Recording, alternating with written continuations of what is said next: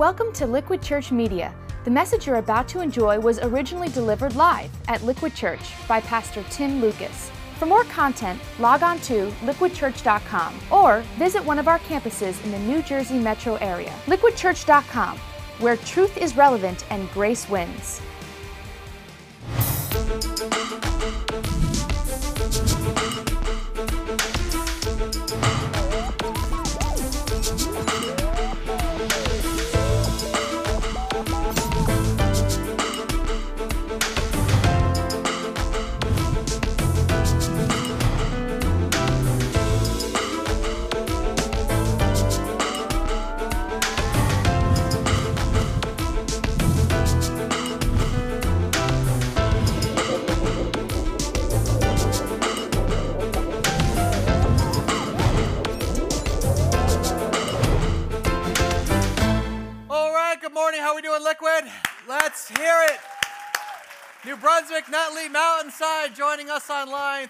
Guys are here. Um, we are coming to the conclusion of what's been kind of an epic series. We call it Poll. We've been talking faith, politics, the future of America. Hard to believe in a few weeks we're going to elect, uh, you know, the next president. It may be a, re-election. It may be a, a brand new uh, leader. How many of you actually watched the debates? You, you, you saw part of the debate? Okay, very in- interesting, right? Okay, don't, don't uh, easy. Uh, certainly, two very different types of leadership uh, being offered in the way that uh, steering our nation forward during turbulent times. How many of you, just quick survey, how many of you already know who you're going to vote for? You already know who you're going to vote for. Okay, don't call it out. Don't call it out. Just relax, okay? Uh, the, the, the goal, I'm not going to ask you because the goal of this series has not been to tell you. Um, you know, what to think or who to vote for, rather, how to think biblically about the issues that are facing our nation. Because if you learn to think biblically, if you elevate your, your sight to the kingdom of God, it doesn't matter who's running, it doesn't matter what the issues are at hand. You can actually know how to vote, how to offer your support in a way that is biblical rather than just culturally um, you know, relative. So, in, in my heart, honestly, um, that's, that's part of our duty as Christians. I want you to hear that. You do need to vote and, and think critically about leadership, specifically the kind of leadership that God honors at this pivotal moment in our nation's history. Um, if there's one word that I think characterizes this particular cultural moment, in other words, the single distinguishing mark that most Americans are feeling, it would be the word anxiety. Um, there's a lot of economic anxiety. Uh, unemployment is now between 7 and like 11%, depending on whose statistics you believe. Um, it's probably likely higher because so many people who've been unemployed for a long time have just dropped out. They've stopped looking for work. There's anxiety about uh, you know, the, the best jobs being outsourced overseas. Uh, an economy that's been very slow to recover. A lot of people think is the recession kind of the new normal. Um, investors very skittish as they see the dominoes kind of falling, particularly in Europe, Portugal, uh, you know, Portugal, Ireland, you know, Greece, Spain, Italy. It's like what what shoe is going to drop next. So people feeling financial anxiety, but watch, it affects young and old. There's a generational anxiety that's very palpable, particularly talking with many of you. A lot of young people who are just graduating. They're like, wow, the worst job market in you know a decade. Um, it, they're carrying student loans. A lot of young people feel generational anxiety. Um, may, they may, some, what one student was saying to me, I get to be born in the generation that for the first time may not actually have a higher standard of living than my parents. And he's like, "I- it's very hard for me to swallow. The older generation, seniors feeling anxiety, will Social Security be there for them? Or are their investments going to be worth anything? You add a layer onto that, kind of like the national security anxiety that we're feeling right now. Our nation has a lot of fatigue after fighting two wars in Iraq and Afghanistan. Our military is depleted, exhausted. And terror in the Middle East is actually roiling up once again. Nuclear tension between Israel and Iran, and this white hot American, anti American rage. You see it in the Muslim world kind of bubbling all over. So there's this worry, this anxiety and fear that, that Americans feel their influence is kind of waning on the global stage. Are we a nation in decline? Geopolitical anxiety. And then I'll just be honest, um, I don't know if you had your cage rattled last week by Jonathan Merritt.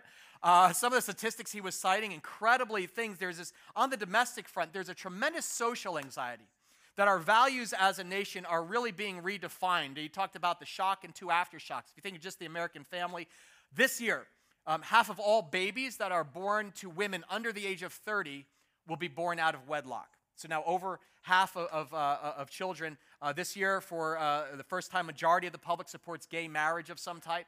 Um, divorce rates in, our, in the church, candidly, they are equivalent to that of secular culture. And a woman came to me last week. She was just like, Tim, this is very upsetting. She goes, You know, honestly, she goes, it makes me scared to think about and see where things are going. So maybe you think that, maybe, maybe you feel that. People of faith are feeling anxious as they feel the cultural plates shifting underneath them and realizing that Christianity is no longer the dominant worldview in the Western world. It's no wonder that a lot of sociologists call this particular moment the age of anxiety, whether it's economic or generational, social, institutional anxiety. It's a challenge for whoever our next president is or whoever our next leaders are, because how do you lead a nation full of anxious Americans who are desperate for kind of like, you know, a, a, charismatic kind of, you know, savior to kind of chart the way forward. This is where we're going. Here's how we're going to improve things and turn it around. The late Edwin Friedman, he is a Jewish rabbi and a family therapist, wrote a fascinating book on the subject of uh, leadership in an anxious age. And in his book, he titled it A Failure of Nerve. And um, he said basically this chronic anxiety in society today is absolutely toxic to effective leadership of any kind. Friedman wrote, Our anxious age is characterized by a devaluing and degradation of leadership. It has lowered people's pain thresholds with the result that comfort is valued over the rewards of facing challenge. Symptoms come in fads, and cures come and go in and out of style like clothing fashions. In other words, all this anxiety we're experiencing is producing weak and ineffective leaders at every level of society. We have weak and ineffective politicians, weak and ineffective business leaders, weak and ineffective teachers, principals, administrators, weak and effective parents. It includes all levels, okay? And, and that's not a, a, blanket statement like if, you're, if you are a leader. I'm a leader, I'm pastoral leader. And, and, and you look at the church, the church is always in turmoil. It's hemorrhaging people in the Roman Catholic Church, the mainline denominations. We're thankful to be a part of a growing church. But I'm like, gosh, I don't want to just fall for this, you know, comfort over, you know, actually facing challenges head on.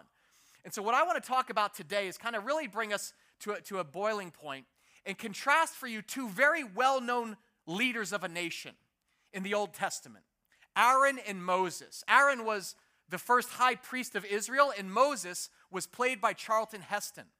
Um, you may recognize him. So, turn to your Bible to Exodus 32.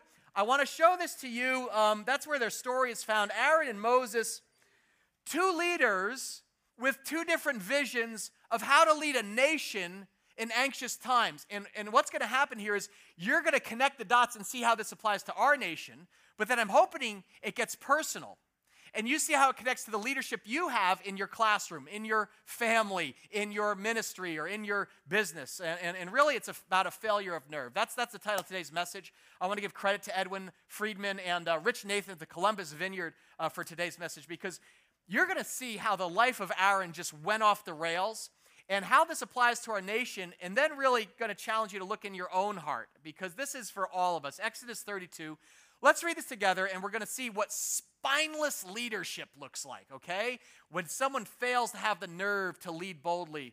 And uh, this is the kind of, you're also going to see this, the kind of leadership that not only blesses a nation, but can actually save a nation. Watch this. Exodus 32, it says this When the people saw Moses, was so long in coming down from the mountain, they gathered around Aaron and said, Come make us gods who will go before us. Now, uh, as you know, just go back to that verse, would you? Because you, people are like, What's Moses doing on the mountain? If you remember this, Charlton Heston goes up there. And what's he getting? He's getting these two stone tablets with what? The the law, yeah, the Ten Commandments. In other words, this is the covenant law that, that is going to basically be the charter for the nation of Israel. Here's how we're going to live in relationship to God. It was like their, their, their charter or constitution. And he's going up there. Moses is talking with God, and all the people are down here, and they're like, wow, Moses is taking, where did that guy go? He's taking a long time. Now, watch this. It says, as for this fellow Moses, who brought us out of Egypt, we don't know what's happened to him. Where did this guy go? And Aaron answered them, Take off the gold earrings that your wives, your sons, or your daughters are wearing, and bring them to me. So all the people took off their earrings and brought them to Aaron. He took what they handed him and made it into an idol, cast in the shape of a calf, a mini cow, fashioning it with a tool. Then they said, These are your gods, Israel, who brought you up out of Egypt. When Aaron saw this, he built an altar in front of the calf and he announced, Tomorrow there will be a festival to the Lord. So the next day, the people rose early and sacrificed burnt offerings. They presented fellowship offerings, and afterward, they sat down to eat and drink and got up to indulge in revelry. They, they put on Lady Gaga. They had a big party here. then the Lord said to Moses, Now watch this go down, go down, Moses, because your people, whom you brought up out of Egypt, have become corrupt. They have been quick to turn away from what I commanded them, and they've made themselves an idol cast in the shape of a calf. They've bowed down to it and they sacrificed it and they've said, These are your gods, Israel, who brought you up out of Egypt. And just stop there. Because if you ask the question, what does a gutless leader look like? What does a leader without a spine look like? This tells you. In this incredibly vivid story of this nation in turmoil, it reveals four qualities of leaders lacking nerve. And the first is this leaders without nerve pursue quick fixes. That's what you see here with Aaron. If you look again at those first two verses, it says the nation of Israel is experiencing anxiety. Why? Moses can't be found. He's up on the mountain talking to God, receiving the law and this charter for the Hebrew nation, but he's taken a long time. You see that in verse 1? Moses was so long that people go, We don't know what happened to that guy. We're out here in the desert wandering around doing circles. Does this look familiar to anybody? We're out in this economic wilderness right now. Where's the guy who's going to lead us out of this? We need some direction. Where is he? We got to elect somebody. That national anxiety that they are feeling because they are rudderless. And uh, honestly, um, societies that are anxious typically get very impatient and as a result, pursue quick fixes. That happens in nations, it happens in families, it happens in jobs. Edwin Friedman says in A Failure of Nerve, he says, the amount of chronic anxiety in a family is inversely proportional to its ability to endure pain. In other words, what makes the chronically anxious family, uh, their anxiety chronic, is not the pain, but the way that you deal with pain. In other words, you'll seek out professionals and leaders who offer you the most comfort, um, who will help them avoid or reduce pain as quickly as possible. Not leaders who would encourage them to endure their pain in order to move steadfastly towards higher goals. This quick fix attitude, therefore, will affect their choice of physicians, therapists, ministers, and politicians as they're drawn to the snake oil of quick fix elixirs that masquerade as technical solutions. For me, it's been amazing to watch this election season and the number of politicians who are stepping into this vacuum and offering quick fixes to our nation's ailments. All our country needs is the 999 plan. That's all we're gonna, and all we're gonna turn it around. All we need to do is repeal health care. All we need is more tax cuts. Uh, how do you stimulate the national economy? Hey, just release the new iPhone. If you could all buy iPhones, uh, that'll get our nation back on track and kind of you know, bump up the Dow Jones. In an age of anxiety, leaders who promote quick fixes step into a vacuum and offer these soundbite solutions that understand this, address the symptoms but have failed to attack the core issues.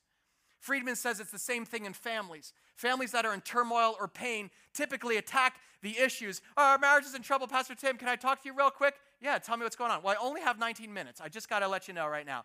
And like, wave your magic wand and help fix this thing. The nation of Israel, well, we don't, we don't want to laugh, okay, because that, we all feel this at some level. I feel it as parents. I'll talk about that in a minute. But the nation of Israel is feeling anxious.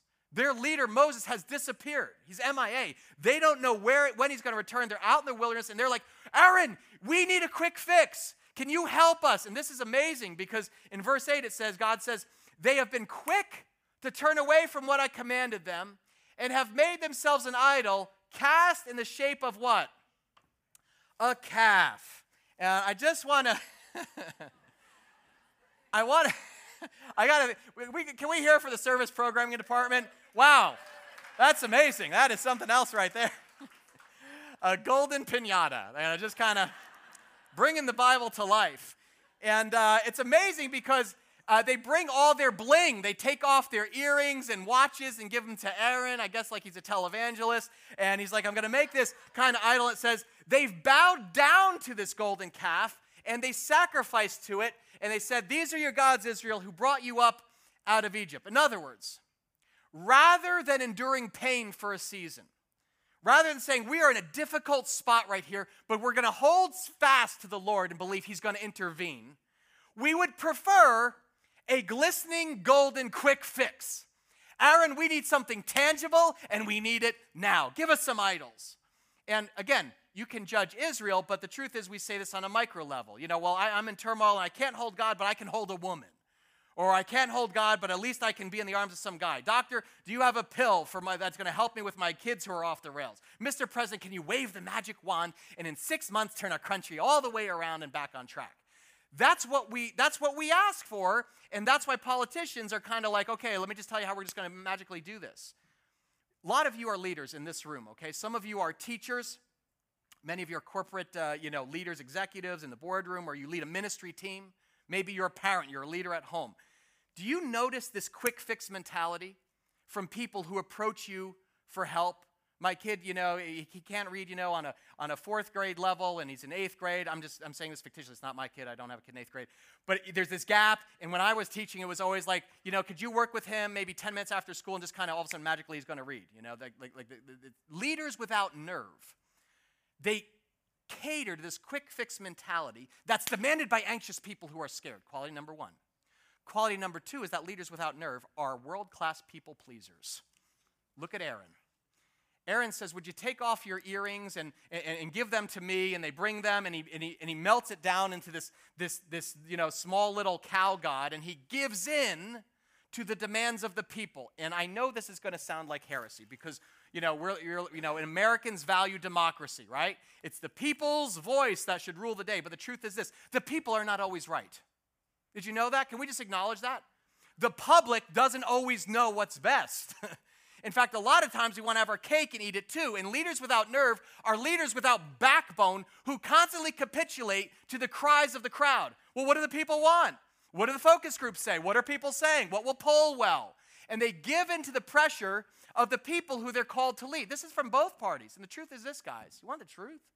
What America needs most right now is political leaders who will not give in to the demands of people for more services that nobody's willing to pay for.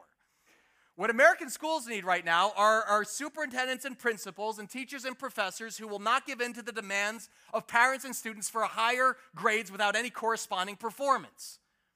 What the American workplace needs right now is employers and supervisors with the backbone to hold employees accountable for their performance. And as a parent, what American families need right now is parents who aren't going to get pushed around by the demands of their kids for more stuff and constant entertainment. I'm bored. We need leaders with nerve, is what our country needs. Leaders who will actually stand up to unhealthy, immature people with their ridiculous demands and say, No, no, we're not going to build a golden cow. No, we can't afford that. No, that's not going to win. You can pout and you can sulk. I see this in the parent world. I see a lot of uh, parents, and, and uh, I fight this myself. I'm not blaming anybody, but moms and dads who are held hostage by their three year old little dictator. Constantly whining and demanding and tantrums, and a 13 year old, you know, mini Hitler who's like, I hate you. You know, I'm going to threaten, I'm going to pout because, because our anxious age, mark this, produces nice parents, but not courageous parents. And we need courageous parents. If you were a counselor or a therapist, you'd say, We've produced a nation of codependent enablers. That's a fancy term.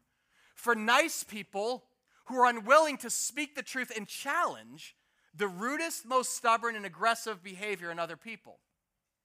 Again, at election time, we are just simply seeing the symptoms of this in our national dialogue because there's a failure of nerve in our political leaders from both parties who will never tell the truth to the American people about our obvious problems, the root issues. You notice that? No one ever actually wants to talk about it. Because the tr- you want truth? Like, can you imagine if someone opened the debates? Hey, open the debates, give us your opening statement. And he said, uh, Here's the truth. We cannot spend like socialists and tax ourselves like libertarians. Crickets, crickets, just like that. Here's the truth. Hey, American people, our social security system is broken. Medicare is broken. Our whole political system, actually, with its focus on lobbying and fundraising, is broken. If any politician, would you, would he, he would never get to the debates, you'd never elect him. because if any politician dared wander off the reservation of the talking points and tell the truth, he'd never be elected. Our leaders today lack the nerve that they literally can't take the heat that would come from being unpopular in the public eye. And you know what? The Bible has a phrase for this lack of nerve. The Bible calls it fear of man. Fear of man. Proverbs 29 25 says, Fear of man will prove to be a snare, but whoever trusts in the Lord is, keep, is kept safe. The fear of man is simply people pleasing. And that's what Aaron was. Aaron was a world class people pleaser. Uh, I see the nation is kind of out there in the wilderness. Nobody's stepping up. I'll do it. What do you guys want? You guys want a golden calf? Yeah, sure, no problem. Here you go, guy. Before Aaron made an idol of the golden calf, he made an idol in his heart of the people and their demands. The people were ruling Aaron, not God. And oftentimes we will look to people to rule us, not God Himself. People. People tell you what to do, what to think, what to feel, how to dress, and what to laugh at.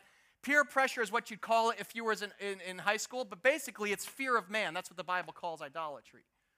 And the truth is, unless you are living in fear of physical or emotional abuse, if you can't say no to someone's demands, however unreasonable, you have made an idol out of that person. You ever see that cartoon? It shows two guys talking, and one of them has a Bible, and he's like witnessing to another guy, and he says, uh, God loves you, and I have a wonderful plan for your life. So many of us have people in our lives who have plans for our lives, and we fear their opinion more than we fear God's. The people in your family have a plan for your life that may have nothing to do with what God's plan is for you. Your friends, your employers may have a plan for your life that has nothing to do with God's plan for you. So might your boyfriend or girlfriend. So let me just ask you this personal question Are, are, are you somebody who lives with a constant desire for people's approval? Is there, is there something in your life, someone in your life, in whose opinion uh, of what you do or, or what, you, what you should do is more important to you than God's?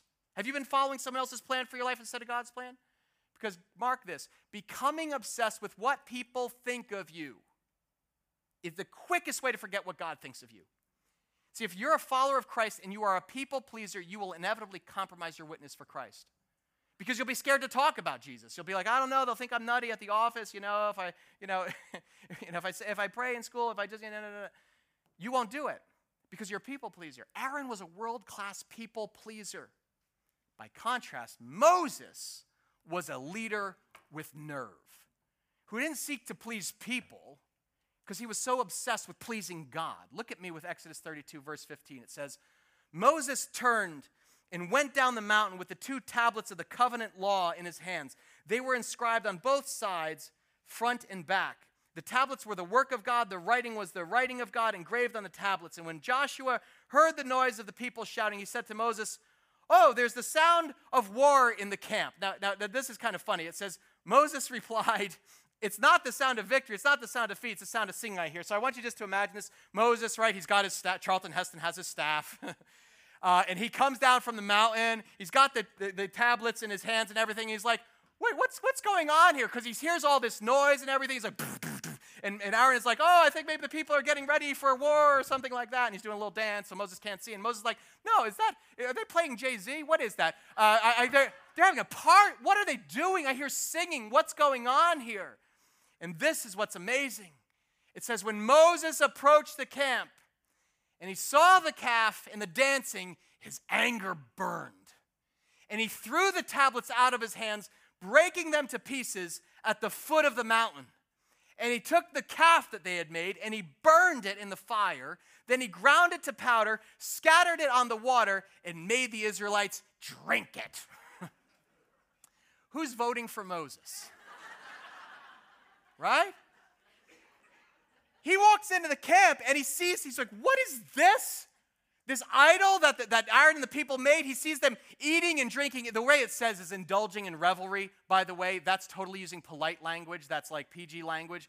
Almost all Old Testament commentators agree indulging in revelry simply means they were doing pagan fertility rites. It was a giant national orgy. That's what was happening here. And it made Moses furious. Verse 19 says, His anger burned, and he threw the tablets out of his hands,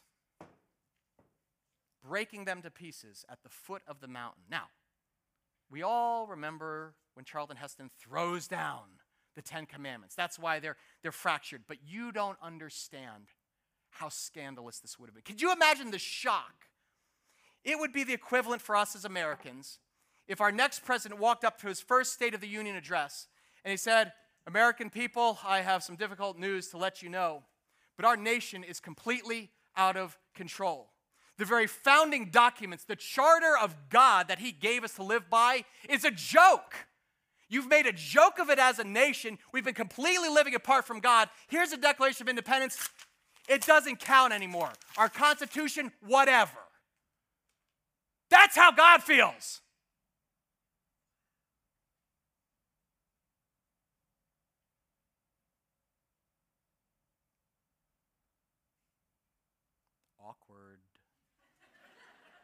Yeah? Some of you are like, is he serious? Sort of. and Moses doesn't just smash the Constitution of Israel. Then he sees the golden calf. He says, You've traded faith in God for this thing? Get over here!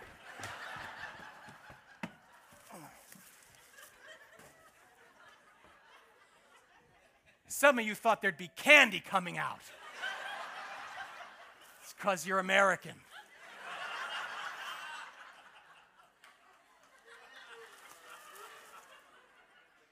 I'm serious, man.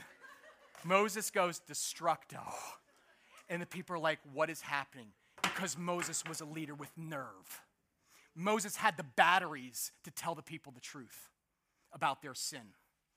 He called them out. And he doesn't just smash the golden calf. Do you see what it says here? He took the calf they'd made and he burned it in the fire. Then it says he ground it into powder, scattered it on the water, and said, Drink this. Here's your milkshake. We talk about extreme measures. And honestly, when I read this, I was like, now, why did Moses make them drink it? Like, you know, why? You want to think about that for a minute? Like, why? Um, one writer said because if he just mixed the gold into the water, you can be sure the next morning the Israelites would be panning for gold. You know, he just got that back. But Rich Nathan says that Moses most likely made them drink it so that the, after the gold passed through their digestive system, eh, it would be defiled. It would be mixed with excrement, and they would never be tempted to touch it again. Friends, is there any object in your life right now that needs that kind of ruthless destruction? So that you will never be tempted to go near it again? Is it a credit card that needs to be cut up? because you're like, I'm in debt, I'm stretched. I, you know, I hope, oh, please, I hope somebody can turn the economy around. Maybe you need to turn the economy around and go Visa, all right? What is it in your life? Is there a relationship that needs to be ended? A lot of times I talk with people and it's so obvious what the issue is that this is an abusive or manipulative relationship. And it's like, can you, Pastor Tim, can you help me so we can get back to good? I'm like, this needs to end. Oh, I don't really want to hear this. Bye, I'll try another church. oh, now I'm telling the truth. Watch out, watch out. Is there a drug or alcohol or prescription dependency that you need to radically uproot? Because Moses lets the people just run willy nilly. Whereas Moses, Aaron does that. Moses says, I love you enough that I'm going to confront you and I'm going to hold you responsible for your sin. Because Moses had backbone. And there are no great leaders without backbone and without nerve. There are no great leaders without truth telling and without the courage to actually confront people. Great leaders don't tell a nation what they simply want to hear. Great leaders tell them what God needs them to hear. Leaders without nerve pursue quick fixes. They, they, they're people pleasers, and catch this. Number three, leaders without nerve blame shift. They don't take responsibility. Instead, they pass the buck and they blame somebody else for the mess that they have. Look at verse 21 here. It says, Moses said to Aaron, What do these people do to you? that you led them into such great sin. Now, watch this. I love Aaron. Uh, don't be angry, my Lord, Aaron answered. You know how, how prone these people are to evil. They're from the Jersey Shore. They are just like, they're just like, I just. They said to me, uh, Make us gods who will go before us. As for this fellow Moses who brought us out of Egypt, we don't know what's happened to him. So I told them, This is the greatest. Whoever has any gold jewelry, take it off. Then they gave me the gold. I threw it into the fire, and out came this calf. I don't. That was the craziest thing. I just, how did, how did it happen? Leaders without nerve blame shift. See, when Aaron is confronted, he won't come clean. He doesn't actually say, you know what? I did it. This is my bonehead idea. I don't know. People just started giving me their, their watches. There. Now jump this calf. Who knows? I don't, guys, our capacity for rationalization is amazing. It's not Israel, it's not American, it's human nature. Aaron smelted the metal, he took a tool and he fashioned the calf, and it just happened. Before we get too upset about Aaron, understand, guys, we blame shift as Americans, as a nation. Right now, you know, the big question, right, who's responsible for the economic mess we're in? If you listen to the debates, it goes like this Well, I inherited this from a previous administration. It's not my issue. Or what do you think? Well, actually, this mess is a uh, result of the uh, current liberal uh, administration, and uh, you'll have four more years of, of this mess if you, if you who, why does nobody have the batteries to stand up and say, guys, I'm the problem? We, I voted uh, for two wars, tax cuts, and health care for everybody. We want guns and butter, and then we want to go shopping at the mall to show our support and spend ourselves into oblivion. How did our nation get in this debt? I don't know. It just, it just started, it just happened. I don't know. Woo. This is a distinctly human sin issue problem facing our nation. We can't tell the truth, so we blame shift. You see this at the highest levels of government, but it goes down to our personal lives, doesn't it? As a pastor, um, one of my greatest privileges is coming alongside people who are in crisis, families that are, uh, uh have issues, or couples who are in trouble. Um, too many times, uh, in talking with couples who've had you know, infidelities of that, and in most cases, when I meet with those involved, um, I meet with a lot of Aarons because they may acknowledge your sin, like, I, I shouldn't have done this and went off the rails. But Pastor Tim, you need to understand the pressure that I was under? Or you, you, before you go judging me, you need to understand what he did to me. Or I don't know what happened. You know, we just like met for drinks and then we just went out and I don't know, jumped this calf. I don't know. We just. And there was one woman I met with who made such an imprint on me because it was so refreshing. She actually said, Pastor Tim, um, I have no one actually to blame for this than myself. She goes, I'm not even going to tell you what my husband did. The truth is, I was playing fast and loose with God and coming to church on Sunday and playing this whole like Christian game. But you know what? I got caught, and it's my fault. And I'm the one to blame. There's no one but me. It was so unusual. I can count on one hand the amount of people who take ownership and responsibility for their sin. Aaron won't own the crisis that he helped create because he's a leader without nerve. So let me ask you as you look at the problems in your family, are you willing to actually look inside yourself and you say, you know what? A lot of this stuff is mine. I've made some stupid choices. I've said some hurtful words. My spending, my drinking, my temper, my selfishness, my criticism is causing part of this problem. Honestly, guys, if we could have the guts to say that we have no guts at times. That's my lack of backbone. It's my lack of confidence that has kept me from confronting this root issue in my family or my life. And you know what? I'm not going to shift the blame to another person. I'm going to take the responsibility, I'm going to tell the truth, and then I'm going to turn to God for the solution. Aaron fails this test, but Moses rises to the occasion. Moses is a transcendent leader with nerve because he doesn't just stomp on the people when they're down. Oh, you awful he stands with them. And then he pleads with them and prays for his nation. Look at verse 9 here in Exodus 32. I've seen these people, the Lord said to Moses, and they're a stiff necked people. I love that. Stiff necked. Sounds southern. They're a stiff necked people. now leave me alone, God says. He's ticked. So that my anger may burn against them and that I may destroy them. I've seen the immorality, I've seen the corruption, I've seen the materialism. I'm going to destroy him. But Moses, I'll make you into a great nation. Whoa. Then Moses sought the favor of the Lord his God. And Lord, he said, Why should your anger burn against your people, whom you brought up out of Egypt with great power in a mighty hand? This is amazing.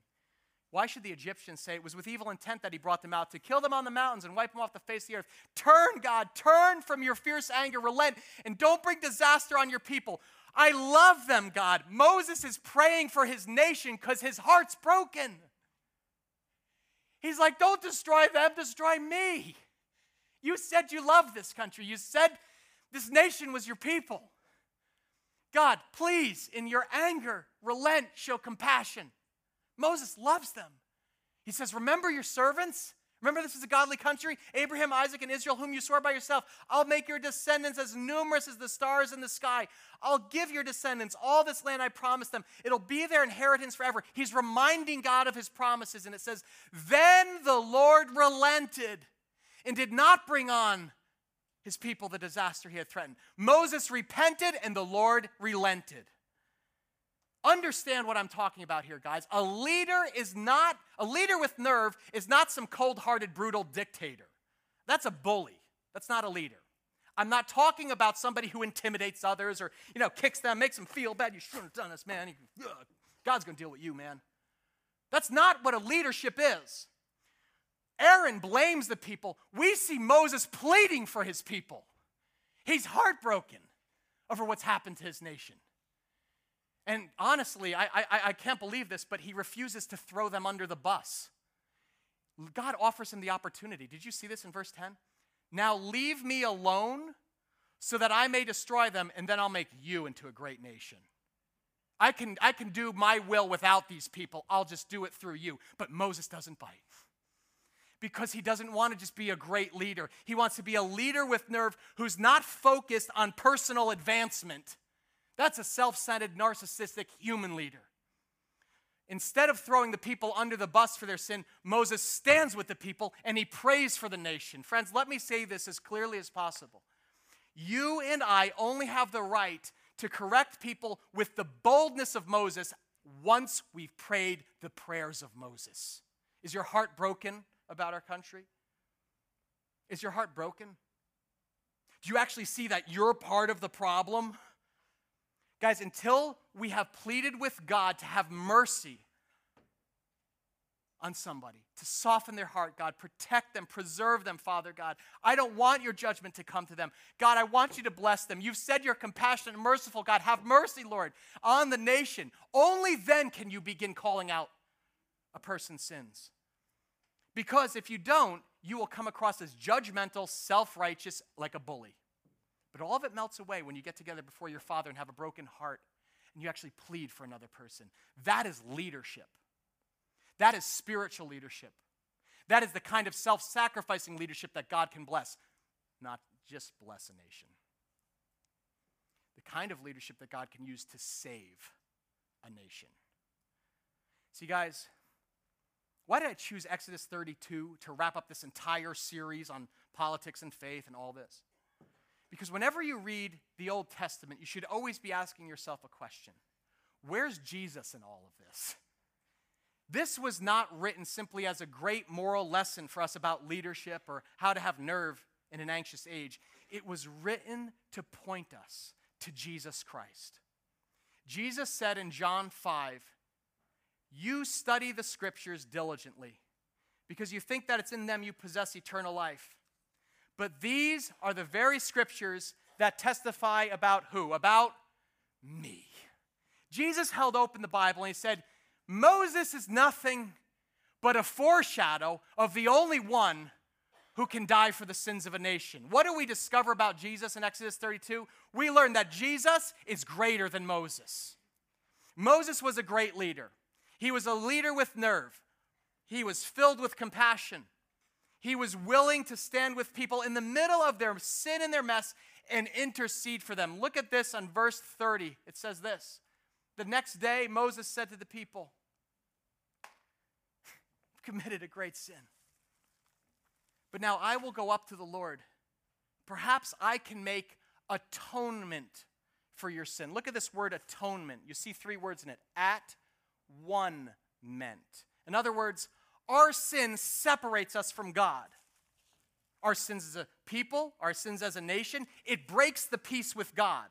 And a sacrifice is necessary to make at one ment, to bring us back into harmony with our Heavenly Father. You have to have a sacrifice. And this is what Moses says. Look at this verse, powerful. So Moses went back to the Lord and he said, Oh, what a great sin these people have committed. They've made themselves gods of gold. But now, please read it together forgive their sin. But if not, then blot me out of this book you've written. In other words, Moses pleads with God. He says, God, if you can't save them, then destroy me instead. Make me a substitute for the whole nation. Don't judge them. Don't destroy them. Destroy me in their place. Who does this remind you of? Who is this pointing to? Only one man with the righteousness, because Moses has his own junk. Moses never got to the promised land, but only one sinless man lived the perfect life that you and I were supposed to live, and then died on the cross, suffering the punishment and the judgment you and I deserved, and then was raised from the dead to give you new life, eternal life. And that man is Jesus Christ. Amen? This is what God says. He says, Moses is a foreshadow, but when the time is right, I'm going to send a leader who will actually die on the cross for the sins of all people. My one and only Son. 1 Timothy 2 says, For there is one God and one mediator between God and men. Who? The man Christ Jesus, who gave himself as a ransom for all men. And that testimony is given in its proper time. Guys, why do we have at the center of our faith a man hanging on the cross? Because we believe it's not just a man, it is God's one and only Son, Jesus Christ, who died as a substitute for you and me. He dies in our place, He takes our junk, and then He washes us with His blood, and then He gives us His righteousness. He says, Could you be humble enough now to tell the truth, turn to God, and follow me? Moses foreshadows the way that Jesus interceded for his people. And guys, understand this. If you've never given your life to Christ, the question is who's leading your life? It's always about leadership. When we say Jesus our Lord and Savior, what we're saying is He's my leader. I follow Him. I trust Him, complete confidence, because He laid down His life for me. Amen? If you are a Christian, only Christ, no man, can give you the nerve and the strength that you will need to be the man or woman of God who leads your family with nerve, who leads in your school district with nerve who leads at your office with bold faith, who actually leads you boldly in ministry. Jesus is greater than Moses. That's what leadership is. It's being willing to lay down your life for the sins of a nation. And it's not just Israel, it's not just America. Jesus died for Canadians, for Australians, for Iranians, for Libyans. He bled and died as a ransom. What's Timothy say? For all people. The truth is this, guys, in the long view of history, it actually won't matter which man wins this election because only Jesus can save our nation. Amen? And only Jesus can save you. That's it. Have you asked him to? That's the question I'll ask you. Have you asked Jesus to actually save you from your sins and then come into you and follow his leadership in your life? If you have not done that, guys, it's the only the only election that matters, who you elect as your savior. And I'm not being cute about that. You need to go out and vote. Don't hear this as like, oh, it's all flawed and corrupt. I'm not going to vote. You need to vote. As a Christian, it's your duty to vote. You vote your values and you think biblically about it and say, what's going to honor Christ the most? But listen, the the day, God's going to get his will done. He's going to do it with us or he's going to do it around us in spite of us.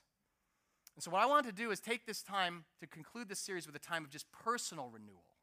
Not just as a nation, we'll repent of our sins as a nation, but our sins as a church, our sins as people, the people of God. And I want to give you that chance just to ask Christ to come in now in this holy moment, speak to you. He's been speaking to some of you, putting a finger on something this morning. So let's just bow our heads. Can we do that? Just take a moment. God, we're clearing space right now to speak with you. Father, I see myself in, uh, I see myself in Aaron sometimes too worried about what others think. I make all sorts of idols, God. I want to be like Moses, but I see myself in Aaron. And Father, we look at the mess that our nation is in right now, and the mess that some of our families are in, and some of the foolish choices we've made. But God, we believe that because of Jesus, we're not beyond hope. So we have hope God. we're putting our faith in you this morning, God, in a new way. Lord, for men and women right now who feel that they've been torn apart from you, maybe playing and talking a good Christian game, but they are far from you, God. They're coming back to you right now. They're putting faith in Jesus Christ. If that's you, you can just pray right now Jesus, forgive me. Jesus, cleanse me. Jesus, renew me. Come into my heart. Be my Lord and Savior. Be my leader of my life. I put my hope in you I trust you. Father God, I pray right now for men and women who are making that decision. They're settling their eternity in this moment. They're putting a stake in the ground, God. Speak to them through your Holy Spirit, Father. May they feel your presence right now in this worship moment. If that's you, if, keep your heads bowed. If that's you, just look up, make eye contact with me. Would you raise your hand or say hi? Just signal something. Say, man, that's me. I'm coming back to God. Praise God for you. Awesome in the back. Praise God for you, brother. Welcome to God's family. Way back there. Look at that. People stepping in the kingdom. Thank you for that. That is awesome. God, I pray for all your campuses right now. We're one church. In a thousand years, there will be no name known as liquid. In a thousand years, there'll be maybe no name known as America. There will just be the kingdom of Jesus Christ and the people he loves. So come now among your people.